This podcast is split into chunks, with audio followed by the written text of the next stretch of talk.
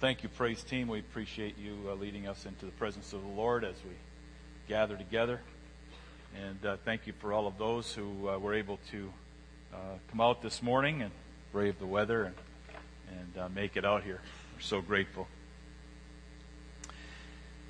Well, as we enter a new year, we always uh, think of things from the past year and kind of look forward to new things and things that are are ahead of us. And I don't know about you, but usually when I reach the end of the year and, and start the, the new, I kind of reflect back over uh, time and some things that have happened. Um, so one of the things that I've been thinking about is some of the uh, changes that uh, have uh, happened. Uh, and so I'm just going to share a couple of silly things with you here for a, a little bit. So one of those is terminologies or words, right? So the word sick, right? You all know that you know, sick means you're not feeling well. It's a bad thing, right? Except that talking about something, you say, this thing is really sick. You're saying it's really nice or really good, you know. So, eh, you know, it's just a different term, especially for you older people. That's, you know, like, it's a good thing.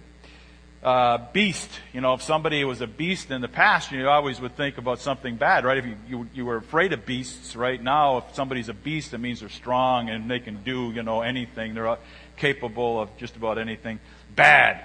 You know, bad used to mean bad. Now it means good. You know, something's really bad. So, you know, you just gotta sup, right? You know, sup. Well, sup used to mean you sat down and ate supper, right? Now it means what's up, right?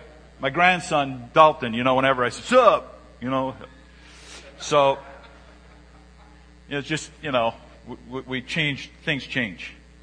Another area that's changed is communication. On uh, Sunday, we were, uh, or on Tuesday, I mean, we were uh, talking about uh, from the book of Luke, and we were talking about uh, Mary was expecting the child from God, and, and uh, we were talking about when was was Joseph notified, and Jeff Millen said, well, you know, Mary couldn't call, you know, Joseph up and say, hey, you know what, I'm pregnant, you know, so that wouldn't work. So I thought of telephones, and so I wanted to just share, you know, a couple of uh, telephones with you. And you all remember, you know, uh, that great. Oh, one of one of the other things I wanted to share with you about telephones. My uh, my niece on Facebook this week had a picture up of uh, an old phone, and I don't know if I have these out of order. I guess I do. Wait a second. Let me back up. I'm sorry. She had a picture of an old phone, the one on the left up there, and uh, she was explaining to her uh, daughter uh, that this was a telephone. And her daughter didn't understand. She said, well, you used to dial a number, you know, and you had to put your finger in and go around a circle, you know, and, and then it would go back. You had to wait for it to go back, and then you did the next number, you know, and then if you messed up, you had to hang up and start all over again, you know. And uh, her her uh, daughter couldn't quite understand all of that. So I thought of telephones anyway, and and then you know the great uh, theologian Barney Fife, and I was thinking about you know uh, Andy and Barney, right? They would pick up the telephone, you know, they click the old thing and, and, uh, hey, Sarah, would you connect me up? And, and of course, you know, uh, they, they would be connected up with somebody else. And of course, Barney used to like to be connected up with who? Come on, you older people. Juanita. You're not Barney and Barney, Andy and Griffith, you know. Barney used to call Juanita, you know, and used to sing songs to Juanita anyway. I've apparently watched way too much TV in my time. no, no. Thelma Lou was his girlfriend, but he had that period of time when he would call on that telephone and ask for Juanita. Go back and look, you'll see. Juanita worked, Juanita worked at the restaurant. Juanita worked at the restaurant and she would, you know, they would, they would, uh, he would go over there. Yep. Anybody else that remember Andy? Come on. All right. So anyway, uh, these are just obviously a lot of silly uh, things that we can uh, think about in examples. But I don't know about you. Here's a, cell phones. I thought cell phones really have changed a lot. You know, so here's here's a great cell phone. You know, back in the, in the day, you can see that uh, you know it's a little uh, power there to get that. You see the one guy.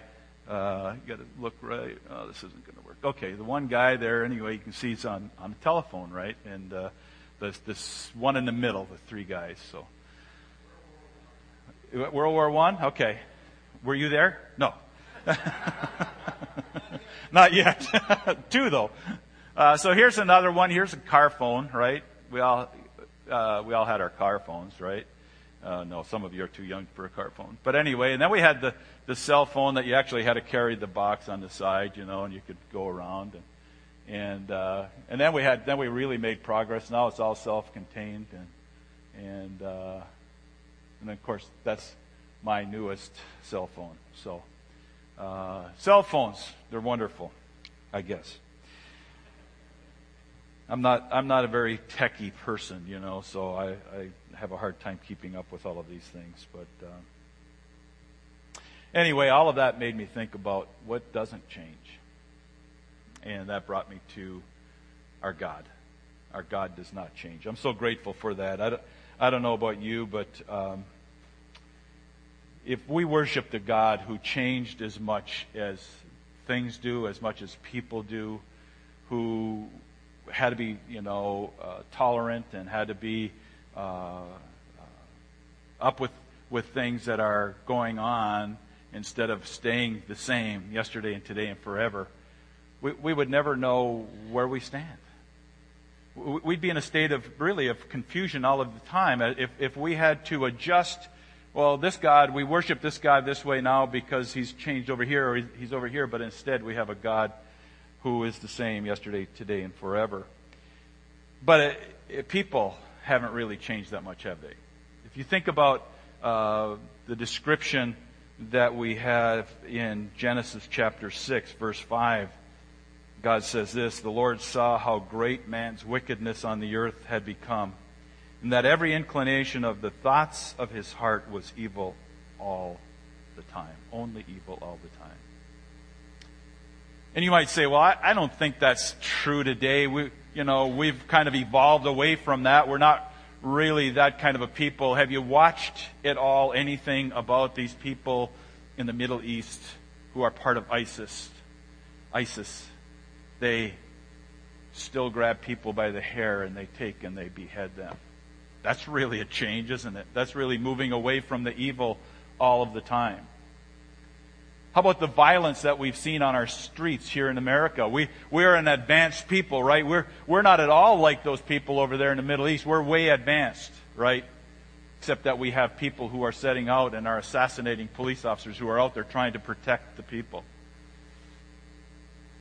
We have people who are, are killing all over the place. We have murder upon murder upon murder here in the United States. But we are a people who are evolving away from that sort of thing. That's not true. We are no different than the people that God talked about back in the book of Genesis. Our hearts are evil all the time, only evil all the time. Now, that, that's not a, it's not a popular thing to say. You know, it's the kind of thing that that uh, if I were to go out and put that on Facebook, you know, we'd have a you know a whole bunch of people who get all bent out of shape.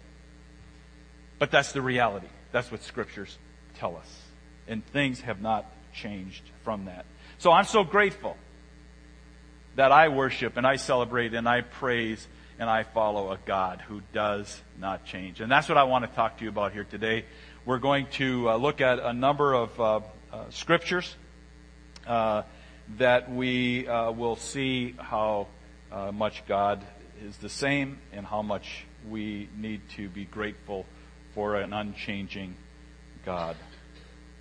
Remember in the Old Testament, uh, uh, after the flood, and, and God had destroyed the people that were so evil all of the time. And the verse that I was referring to there was actually before that.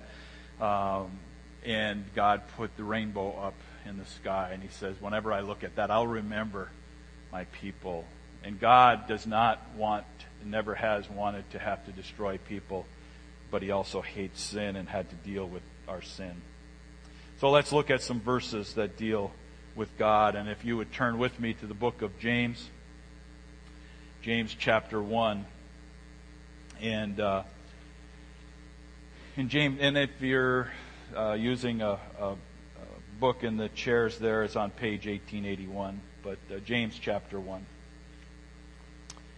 We're going to read verses 16 and 17. the author says this Don't be deceived, my dear brothers. Every good and perfect gift is from above, coming down from the Father of the heavenly lights, who does not change like shifting shadows. Isn't that a solid promise for us? Isn't that something that, that you can kind of, I don't know about you, but I, I read something like that and I think about uh, some pictures. Have you seen pictures, you know, where uh, kind of you can see the shadows here, you know, and, and if I would have taken that picture just a little while later, we would have seen something different. The shadows would have moved, you know, and uh, uh, we're, we're so blessed that we have a God who doesn't change depending on the weather, depending on the time of the day, depending on, you know, what's happening around them at a particular time. But we have a God who is solid, who's, who is the same. So we have a God who does not change like shifting shadows. He's holy. He is perfect. He is unchanging. Well, let's look at Hebrews. And we're going to look at a number of verses in Hebrews. But uh, if you want to turn to Hebrews chapter 7 and uh, verses 21 to 24 to start with here. That's on page 1869 if you're uh, following along or if you're looking in the uh, Pew Bible. Hebrews chapter 7, verse 21. But he became a priest with an oath when God said to him, The Lord has sworn and will not change his mind. You are a priest forever. Because of this oath, Jesus has become the guarantee of a better covenant. Now, there have been many of those priests since death prevented them from continuing in office, but because Jesus lives forever, he has a permanent priesthood Therefore, he is able to save completely those who come to God through him, because he always lives to intercede for them. And I, I was thinking about that verse, and I, and I thought about uh, what that really solidly says is God will not change his mind. You see, God, if God changed his mind, I think about what's going on in our world today, and I think, God made the promise that whenever I see the rainbow, I'm not going to destroy the world. If God changed his mind, he would look down and he would see the evil that's happening in our world today. And he would say, I'm going to destroy them. They're worse than it was back before the time of Noah. People are worse today. And I'm going to destroy them. People are worse than it was in Sodom and Gomorrah. And I'm going to destroy them. But he he said, I'm not going to change my mind. I said then I wouldn't do it, and I'm not going to do it. I'm not ever going to destroy all mankind again. Now, doesn't mean we don't deserve to have that kind of penalty, that kind of punishment, right? It just means that God has made the covenant promise that He is not going to do it, that He is never going to uh, destroy the whole earth. Now, I don't know about you, but I'm grateful for that because, as, as I said before, I look around and I see all of the things that are going on, and I could see a lot of reasons why God might say these people don't deserve to be around. They're evil all of the time. So Jesus has made, has been made a priest forever. It's a permanent priesthood. Well, what does that mean for us? What is what is having uh, uh, Jesus Christ as a permanent priest for us? As you could see from the verses there, uh, many priests had come and gone, and the priests would bring sacrifice for the people. The priests would be those who, who would uh, intercede between God and the, and the people. Uh, when they were sinning, when there was issues that were going on, he was he was the one who would do the sacrifices and do the things that would appease God and take care of of the relationship there.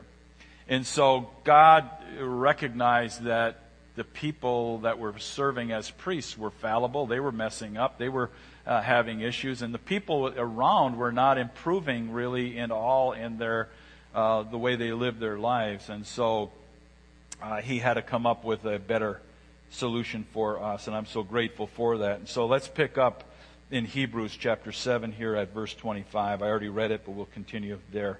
Therefore, he is able to save completely those uh, who come to God through him because he always lives to intercede for them. Such a high priest meets our need, one who is holy, blameless, pure, set apart from sinners, exalted above the heavens. Unlike the other high priests, he does not need to offer sacrifices day after day. First for his own sins and then for the sins of the people. He sacrificed for their sins once for all when he offered himself. For the law appointed as high priests men who are weak, but the oath which came after the law appointed the Son who has been made perfect forever.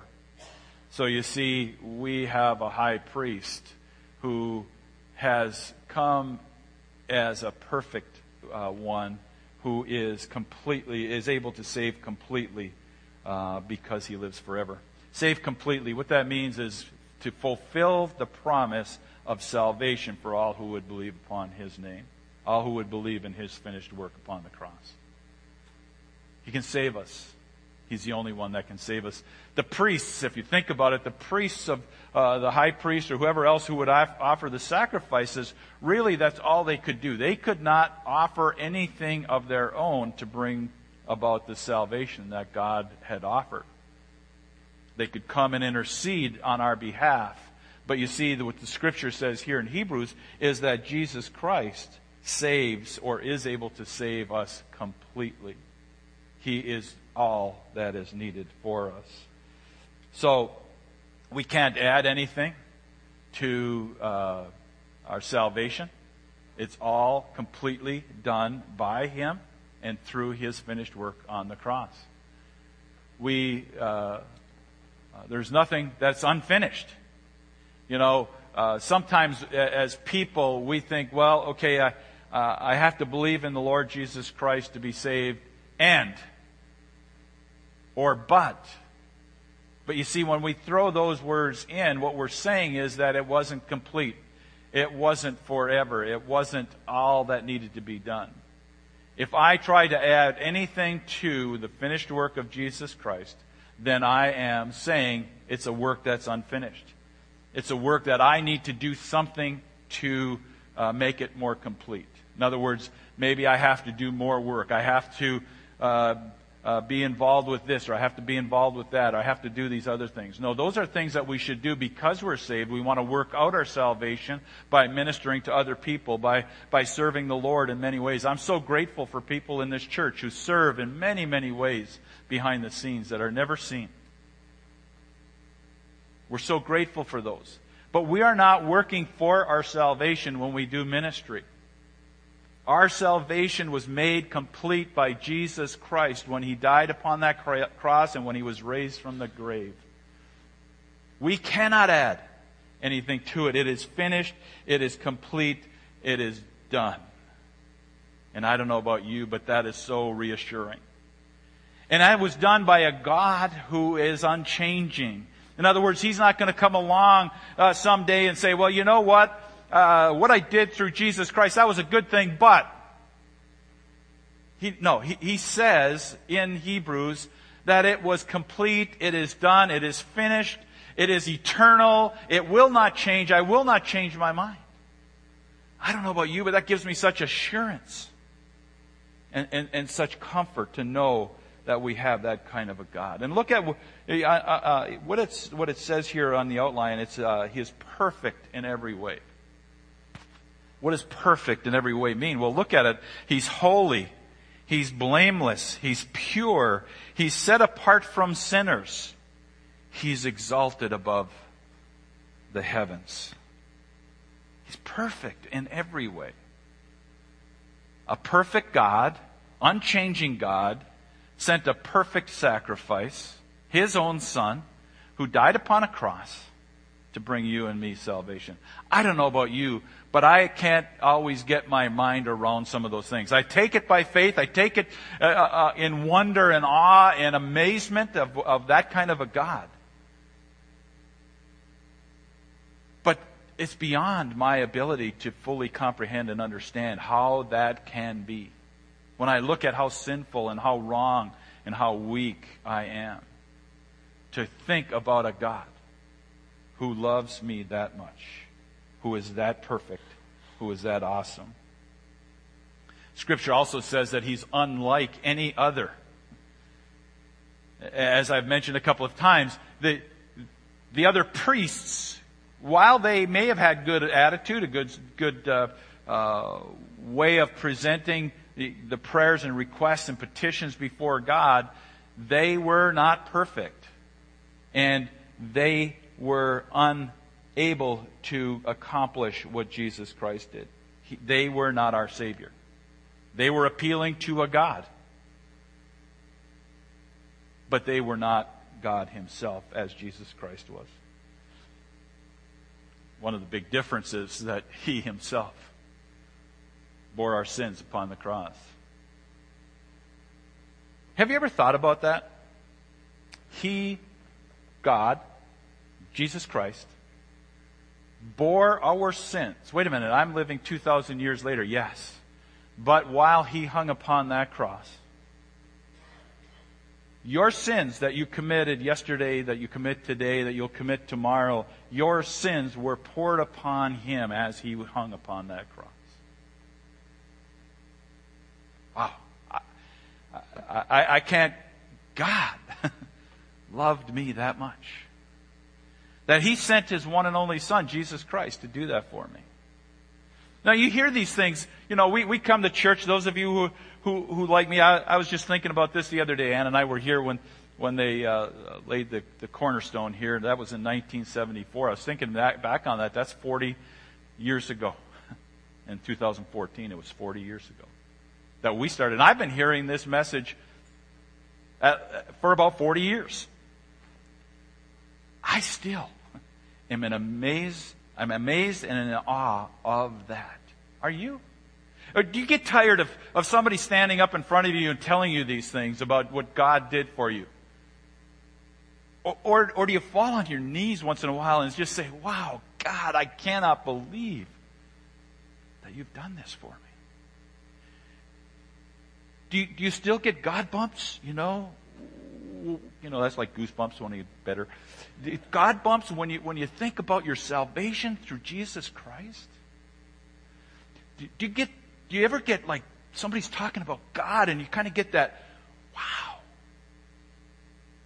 That's how we should approach God each and every time because He's unchanging. And He has done something. He Himself bore our sins upon that cross. Wow. I, I don't know about you, but I hope I never get to the point where I take that for granted. I, I want to be in awe and amazed at God every single day.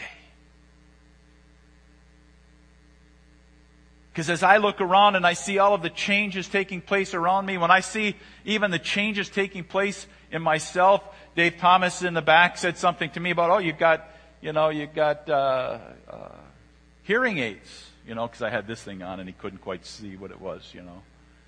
And, and I shared with Dave, you know, uh, sadly, I'm not too far away, you know, I'm getting there to that point. As we see changes in our lives, as we see changes taking place within us, as we see changes around us, we have an unchanging God who has said, I have prepared for you the final provision for your salvation, Jesus Christ Himself came and died upon that cross. I can't get over that. I can't always get my mind around that. We worship and, and praise a God who is unchanging, a perfect forever God. And I don't know, I cannot uh, fathom any way for us to minimize that. Why would we want to minimize it? But it is so overwhelming and should be something that we are in awe of all the time. Well, turn with me to Numbers.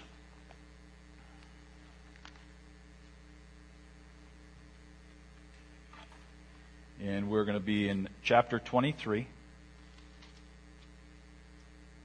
And by the way, if you ever decide that you want to do a study on the unchanging God that we have, I'm only scratching the surface here today about the verses that talk about Him not changing. I looked, up and I found many, many others. I only have so much time. uh, but there are a lot of verses that talk about the fact that our God does not change. But uh, chapter uh, 23 of Numbers, beginning in, or reading in verse 19. I really liked this when I was reading it um, because I think it says an awful lot for us. God is not a man that he should lie, nor a son of man that he should change his mind. Does he speak and then not act? Does he promise and not fulfill? That's so inconsistent with things that we see around us all the time, isn't it? It's, it's so uh, different than people are. So, what are some of the things that um, that the author is saying here? Well, he's saying that he is not changeable. God doesn't change. It's hard for us to fathom that, isn't it? in our finite minds, as we were, uh, again, as we were talking on Tuesday, one of the things, as we were talking about, you know, the angel came to Mary and the angel came to Joseph and, and said that these things were going to happen and, and the Holy Spirit came upon Mary and she became pregnant with the Son of God. And we're, we're just talking about some of these things and they are beyond our finite uh, mind's ability to comprehend and understand. These are holy God things that are way beyond our ability to get our minds totally around. There's some of these things that we have to just take by faith, and one of those is that we have an unchanging God. The Bible does not was not written just for people 2,000 years ago. The Bible is written for you and I today. The Bible is alive. Uh, many of you have heard me say, I mean, I read through the Bible and it just uh, finished up again another year, and one of the things that I see every time I go and read Scripture, I, wow, I don't remember reading that before. Oh, that's really cool. Wow, I did. As you read God's Word, it's alive. While He doesn't change, His Word is alive. And as we grow and mature in our walk with Him, we see things that we were not capable of understanding and applying and using previously in our life. But God reveals something new to us on a regular basis, but He does not change. He's not sinful. As we look around us, uh, we see our own sinfulness, hopefully. hopefully, you're not blind to your own sin. Um, we see the sins of other people, right? As you bump up against other people and you watch what's going on in the world, you see over and over again examples of how people sin and fall short of the glory of God. We, we see that, and yet we have a God who is not sinful. That's hard, again, for us to comprehend and to really get our mind. He's not limited. uh, you know, one of the things that we that we tell people, especially young people when they're growing up, you know, you can be all that you want to be. You can be anything. The whole world is open to you, right? Except, you know what? There are limits.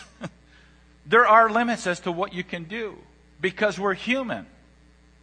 I can't, I can't go, uh, you know, I know through prayer and I understand, okay, but I want to just give you an example. I can't go, uh, to the highest mountain in the world and move it, right? Now I know the Bible says I can pray and I can make it, you know, the, the, the mountain, you know, fall into the water. I, I, but I can't physically go. God can. Ever think of that? God can do anything He wants to do. He is not limited. And he doesn't change, but he's also not limited. He can do whatever he wants to do. He can accomplish whatever he wants to accomplish. He's not temporary. Is there anything that you can think of in this world that is permanent? that will that, that nothing could destroy, nothing could could uh, get rid of. Now you might be thinking of things like, well, I just mentioned a mountain. Well, this mountain. Well, have you ever seen a mountain that erupted and all of a sudden what was a big mountain is no longer a big mountain? I've seen those over our times. How about the pyramids? All it would take is one bomb, right? They'd be gone. Or an earthquake, or something happening in, in that area. How, how about the Great Lake Superior? Certainly that's permanent, right? Is it? I don't know. Maybe something would happen that would get rid of. But God is not temporary. God is permanent. So all of the, the promises, everything that He has, everything He's given to us is permanent. It is not changing. It is not temporary. It's not dependent upon time and space. And so when, when Jesus says that he has gone to prepare a place for us that we may go and, and spend eternity there with him, you see, that's a permanent. That's not a temporary, that's a permanent. And we have that promise and that hope that someday we will be able to spend eternity with him in heaven. Well, he's not changing. We've already said that a few times. Hope you're getting that message. If you don't leave here with anything else, you remember that God is not changing. And there's something to that not changing that gives us that hope and promise that is way beyond today. That is way beyond our ability to, to grasp what's happening in our present world. And again, I, I mentioned the fact that we in our finite minds can't always get our minds around this kind of a truth. Beyond us because it's something that we cannot see, touch, feel, hear It's beyond our ability and our finite people that we are. Deuteronomy 29:29 says, "The secret things belong to the Lord God, our God, but the things revealed belong to us and our children forever, that we may follow all the word of this law." We've been given enough that we are without excuse if we don't believe. So while we have our finite minds and while we can't understand uh, permanent and, and, and uh, uh, things not changing, uh, a perfect, unchanging God, while we can't always understand all of that in our finite being, we've been given enough. We've been given the Word of God. We've been given the Holy Spirit. We have had revealed to us that the King of glory came down and dwelt, dwelt among us. And here's one of the benefits of us having an unchanging God. I, the Lord, do not change. So you, O descendants of Jacob, and of course this is from Malachi, it's an Old Testament, but descendants of Jacob are not destroyed. You see, a, an unchanging God or a changing God could come along and say, I'm tired of the way that people are behaving. In fact, today there are people who, who occasionally will say, well, God has sent this disaster or that disaster. God is unchanging. He has prepared for us a way that we can spend eternity with Him. He does not want us to perish and be apart from Him forever. So we're called by faith to an unchanging God, that we may dwell with him because he is God. And I don't know about you, but I want to spend my eternity with God in heaven, though I don't deserve it. He's called us by faith to believe in his finished work upon the cross of Calvary. See, God so loved the world that he sent his one and only Son. You've all heard that. You all know that verse. but he sent him for a purpose that whoever believes in him should not perish, but have eternal life. Even people that you don't like. Even people that we don't want to associate with. Even people who may disgust us with whatever it is that they're doing.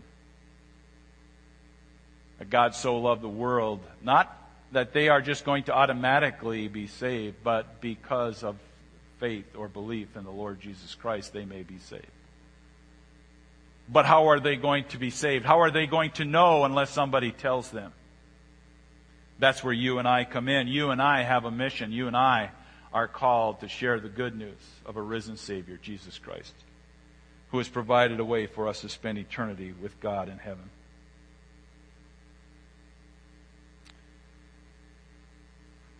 And so I think about, and men who are serving, you can come, and as I think of the time when God was preparing Paul to write in Corinthians the verses, and I, and I think of the verses in the New Testament where Jesus says to those who are eating the communion meal together with him, and he says, I want you to do these things in remembrance of me. I, I want you to take the bread and I want you to take the cup and I want you to remember that the bread represents my broken body uh, and the cup represents my blood which was shed for you. But, but think about that. He's saying this less than probably 24 hours before he would have died upon that cross. Do you think it's significant? You think it's important for him to be telling us that we are to do these things in remembrance of him? Well, if you do something in remembrance, what are you doing? You're remembering something that doesn't change. You see, Christ said that my body is going to be broken for you. He took the bread and he broke it and he, and he said, This is my body that's broken for you. His body hadn't been broken yet, but he knows that is right ahead of him. And he took the cup and he says, This cup is a new covenant in my blood. Do this as often as you drink it in remembrance of me. Why does he want us to remember? He wants us to remember that an unchanging God desires that all people would believe in his Son, that they may inherit eternal life through his finished work upon that cross. Was that an easy, simple thing? Not at all. In Luke's Gospel, chapter 22, it says this, and being in anguish, talking about Jesus in the garden, he prayed more earnestly, and his sweat was like drops of blood falling to the ground. What kind of anguish would cause somebody to sweat that much? To sweat blood? It's an anguish of reality of what Jesus Christ knew was ahead of him. And some of you who have been around me for a while know that I really believe that Jesus Christ was not talking about his physical death upon that cross because he knew that it could have been that instant. God could have hung him on that cross and boom, he's gone and he would not have experienced anything. But instead, I believe, and while Scripture doesn't explicitly say this, I do believe that his anguish was over the fact that for the first time before the creation of the world, he was going to be separated from God the Father. Because he was going to have our sins poured upon him. He was going to receive our sins. He was going to have sin for the first time since before he participated in the creation of the world. And so he's on his knees in the garden. And he's praying to an unchanging God and saying, God, if it's possible, if you, if you would change your mind about this one thing, please let me not go through this. It was not an easy, simple thing. And so as we approach the table, let's not come here and say, oh, I'm taking the bread and the cup again. We do this once a month and isn't it cool? Isn't it nice? The table looks so nice and everything. No. This is the broken body of Jesus Christ. God. And if God had changed his mind that day and says, no, I don't want you to go through this, we would not have any hope of eternity. But God so loved you and me that he allowed his one and only son to die upon that cross. But praise God, you and I know the end result. He was raised from the dead. He ascended into heaven. He lives forever at the right hand of God the Father. Forever because God has appointed him a priest forever. And he's made a way for you and I to spend our eternity there with him. Not because of anything you and I do, because of his finished work upon the cross.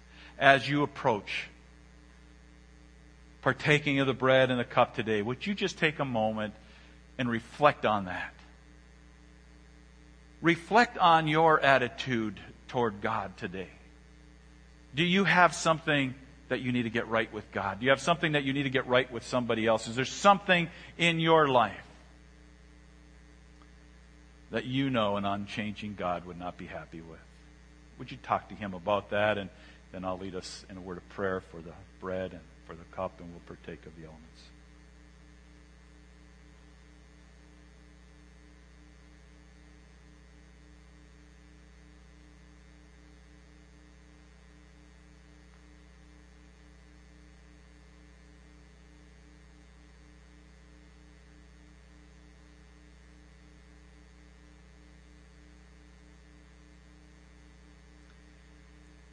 Lord God, as we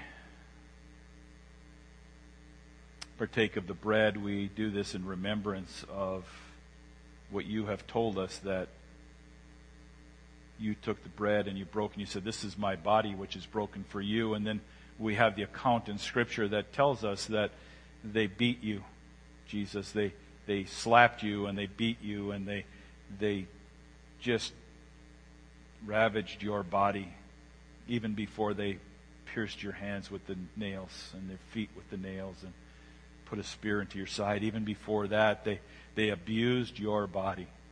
God. Oh, Lord. We are so sinful. I am so grateful for an unchanging, perfect God who does not change his mind